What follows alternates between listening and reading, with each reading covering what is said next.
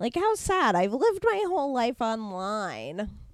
AIM, MySpace, Facebook, Instagram, Twitter, Tumblr, sort of Reddit. It's time to take some Molly. For all your questions, quandaries, and problems, philosophical queries, she's got you covered. Take some. Take some. Take some. Molly! Hello, everybody, and welcome to Take Some Molly. I'm Molly Smithson, and today I'm just going to tell you about myself. Um, it's weird to do a podcast and have people obviously check it out, and then, like, as my mother used to say, she was a campaign manager. You can show something to a hundred people, and ten people will respond and then it'll actually change one person's mind. Um, either my mom or Alexandria Ocasio Cortez said that. Who knows? Both big icons. Mom, even more. Love you if you're listening. You probably are. Don't worry, I won't besmirch our name too much. So, um, I'm Molly Smithson, Molly Golightly on the internet uh, have been for a long time, which is cool. I am a business owner, a stand up comic, a writer. I have been working in digital marketing for the last seven years. So, when I started out, I worked for a, a woman who made her own chocolates and was a Jehovah's Witness and owned a fresh like foods expo where people could come and see organic and natural foods. And they were hosting it at the Charlotte Convention Center. And so I had to sell booths and do like this crazy job. I made $20 an hour, which actually, now that I think about it, is wild. But I did it because I was like, I can do this. It's easy to call people, it's easy to talk to people for me.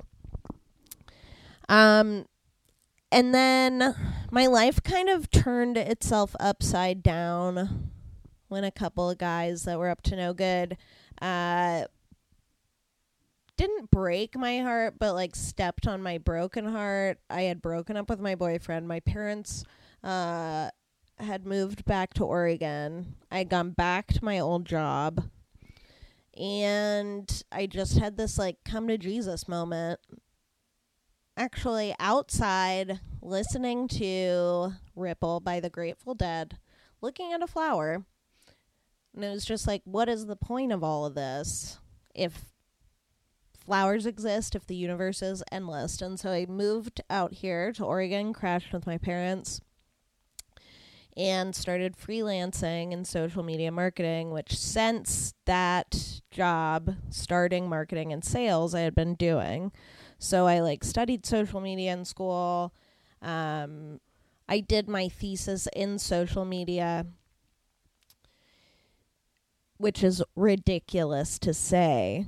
But I'm the oldest of four kids, so I've always kind of been the leader. I got out to Oregon in my ex boyfriend's car, driving four days with my best friend Luke who flew back to North Carolina and moved in with my family who are fucking crazy, but in a wonderful, wonderful way. Which I think is like a lot of we're I'm a seventh generation Oregonian, which is wild. Um, and if you don't know about Oregon, it is a state in the western United States. Population, I'm going to estimate six million. You just took some Molly. Um, actually, that might just be Portland. Eight million. Let's look it up. Population of Oregon.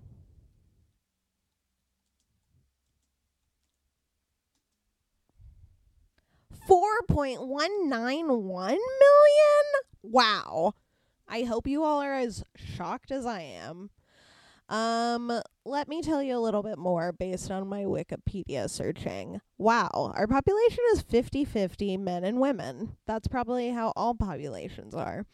Um, the racial diversity, not good. 85% white, like worst maybe in the nation. That might be an outdated statistic. Anyways, we're funny but neurotic people, the Oregonians. I think a lot of us are obsessed with how to pack a car due to hereditary, like, memory and genetic predisposition.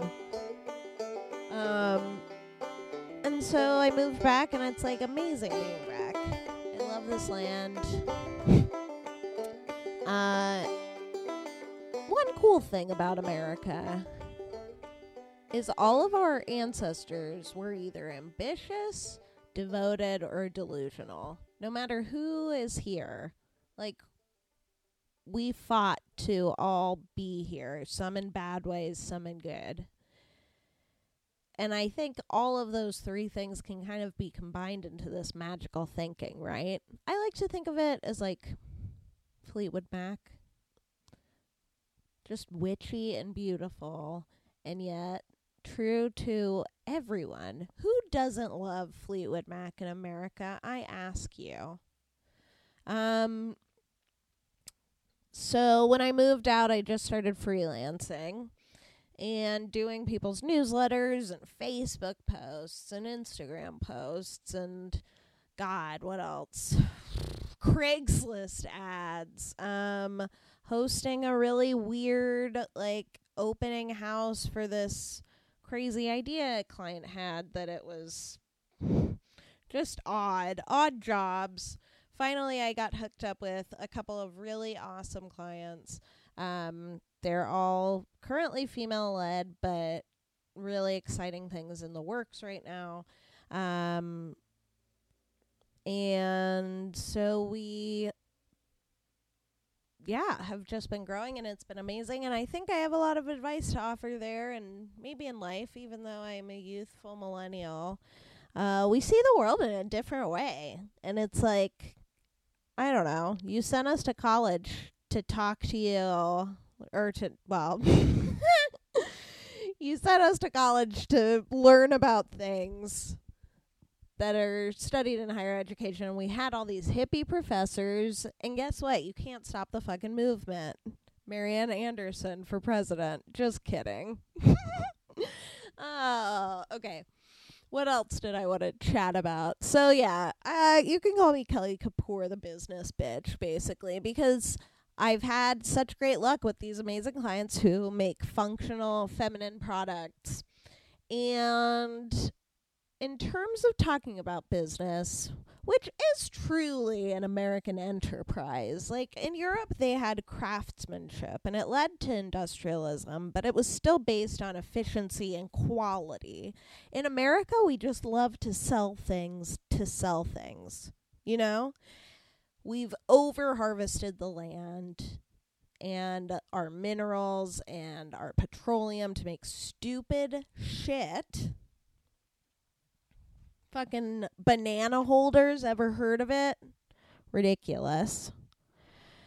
And it's just, I'm pro commerce, but I'm anti capitalism. So I work with people who make things that make your life better because that's what the human experience is about, right? It's about being able to create things with your hands that are tools and that you're proud of. And if we can give you somehow the tools to do that, or even exercise and feel good, be in nature, um, do great work. I don't know. It's everything. And so it's, oh, so business is American. All of our ancestors, delusional, devoted, and ambitious. So American. So when I moved out here, I started doing kind of all these different things. I ended up mostly what I do is writing, some graphic design, and uh, writing, videography, photography. I'm a producer, right? and I was able to develop this career with the tools that a lot of us have. Granted, I was very privileged in having my parents here um, and having received a inheritance from it was thirteen thousand dollars. We can get specific about it. I'll be honest with my money stuff. I ain't no Trump. Um anyways, so came out here and with my computer and my brain started freelancing, knocking on doors and then eventually found this niche of clients. So I think that everyone has the ability in America to do this today whether or not you are providing a service like I am or you are actually making a physical good, we have so much connectivity, not only with producers and suppliers, and like, thank God the tra- t- trade tariffs didn't go through. But things that I love about America Fleetwood Mac. oh. The other thing that we do is we make individuals, we make ourselves and other people into stars. In other places, there's like performances, you know, and there's celebrities in some ways. I think that's human nature to worship people, but we create our own story that that we each are our own heroes in a way and everyone else are the villains. But I think that can be powerful because asking yourself the things like what are the things that I return to, whether it be a practical skill of like I like making this type of whatever or a soft skill of like I like talking to people. I like crunching the numbers and doing invoicing. I don't know. Um it's tough. It's tough to find things that are tangentially connected to your work.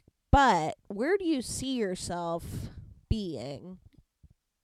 If not where you see yourself being, then what is the next logical step? And who would that person be if you could be the ideal of that? What is the logical step, and how can you be the ideal person within that role?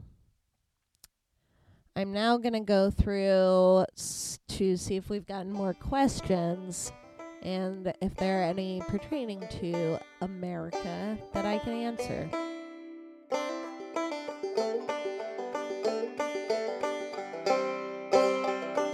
So, Susie Q asks I have set $172,000 in student loans that I will probably never be able to pay back. Currently, I am on income based repayment, and after 25 years, the loan is forgiven, aka, it's counted as income, and I'll have to pay income taxes on it. At that point, the loan will have snowballed into an avalanche because of the interest rate. My question is what is the best country to move to when I'm running from the IRS in a few decades? Although I would love it if you said, Welcome to the Dollhouse on your show. Only funny if you've seen that movie, though. Sincerely, Susie Q. Well, Susie. Um, the best country to move to. I always vote for France or a French speaking country. Um, I've heard Morocco is beautiful. France may not be accepting residents now. You will be older than 30, so you can't go to Ireland or New Zealand on a work visa. Um, I would say go somewhere maybe a little desperate. By that point, you should probably be able to go to like Brazil and get a good job. Um, Susie Q, I know, is uh great photographer. So I have faith, girl, that you'll be able to get to Brazil, a wonderful South American country where you can lay out in the sun. Um, you can't be extradited, although I hope that's not happening in this post apocalyptic future. We now have one more question to answer, and then we'll be on our merry way to fireworks and spoiled pasta salads and overcooked burgers and poppers. The 4th of July kind. Oh my god. So excited. I'm so excited to share this day with you, America. Um, it's been a dark, weird night. Like one where you drink too much and then you have a dream that you're peeing the bed, but then you wake up and you have peed the bed and then you throw up. And then you have the worst hangover of your life. That's what, like, this last two and a half years has been like. And guess what? That sucks. Um, but we're gonna get through it together. We all love Fleetwood Mac.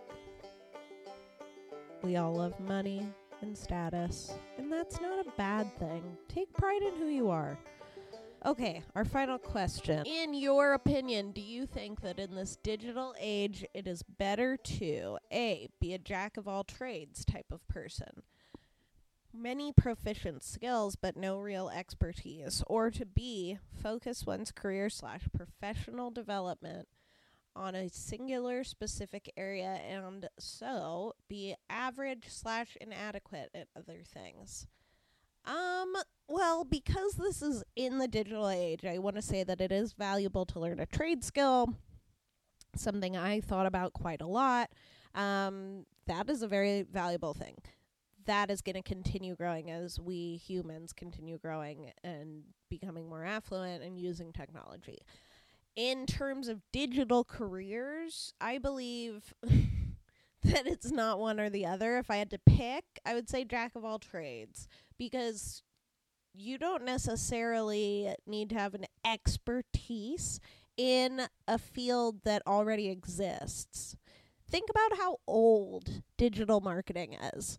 Um, it's kind of like we're in 1597 and we are monks and we're right after Gutenberg essentially invented the printing press and started like one or two people develop, but not even that. And yeah, time moves faster, but we're still in an age where we don't know how to use this technology to the best of its abilities, and doing that will hopefully, ideally, create more enlightenment, not only also in the digital era, but in our physical production, digital advances will make it so that we don't. Where was I going with this? We're on the f- pioneering edge. To get back to the pioneers, we're continuing to excel in things that are good for the planet and help the planet recover. Things like uh, mushroom molds and different, like, amazing technologies using plants that is going to take a lot of different skills and different th- ways of thinking to put those ideas together. And so that is more valuable to me than being an expert, although I think in that you have to pick an area and stick with it. You still have to have a philosophy surrounding your work and reasons that you're doing something. Um, but if you can absorb as much as you can, even if you don't necessarily have a specific expertise. I think too we have many expertise. Um and I feel that way. I don't know. I mean, if you are studying a craft or a trade, again, I salute you and I think you should find the best possible way to do that. Thanks to all the people who have gotten me where I am. Follow me on Instagram, Molly Golightly, Twitter, Molly Golightly. Um, my website is soon going to be Molly Golightly, but it's mollysmithson.com. And you can ask for advice, and you can uh, sign up to hear when the next podcast drops. Happy 4th of July, everybody. Ooh, do you want a cooking tip for 4th of July? Potato salad with chives, green onions, uh, sauteed or softened onions, you know, and a vinegar sauce and dill. Mwah. Other fresh herbs will do as well. Oh, Julia Child. That wasn't a very good uh, imitation. Thanks for listening. I'm Molly Smithson. Bye.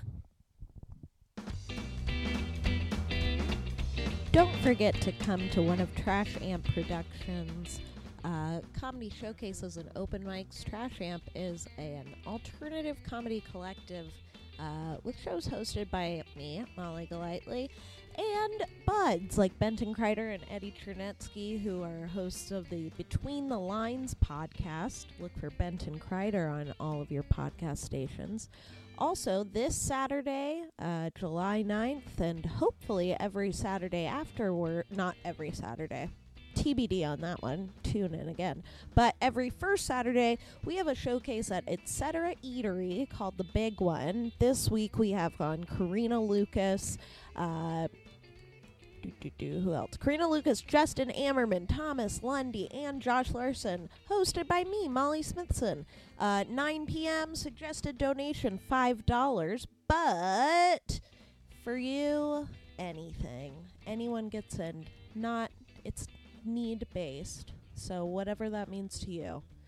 Okay, see you guys Saturday, 9 p.m. at Etc. Eatery. It's next to McMenamin's Ful- Fulton Pub. Support local, female, queer owned businesses. Come on out. This is the actual end of the podcast.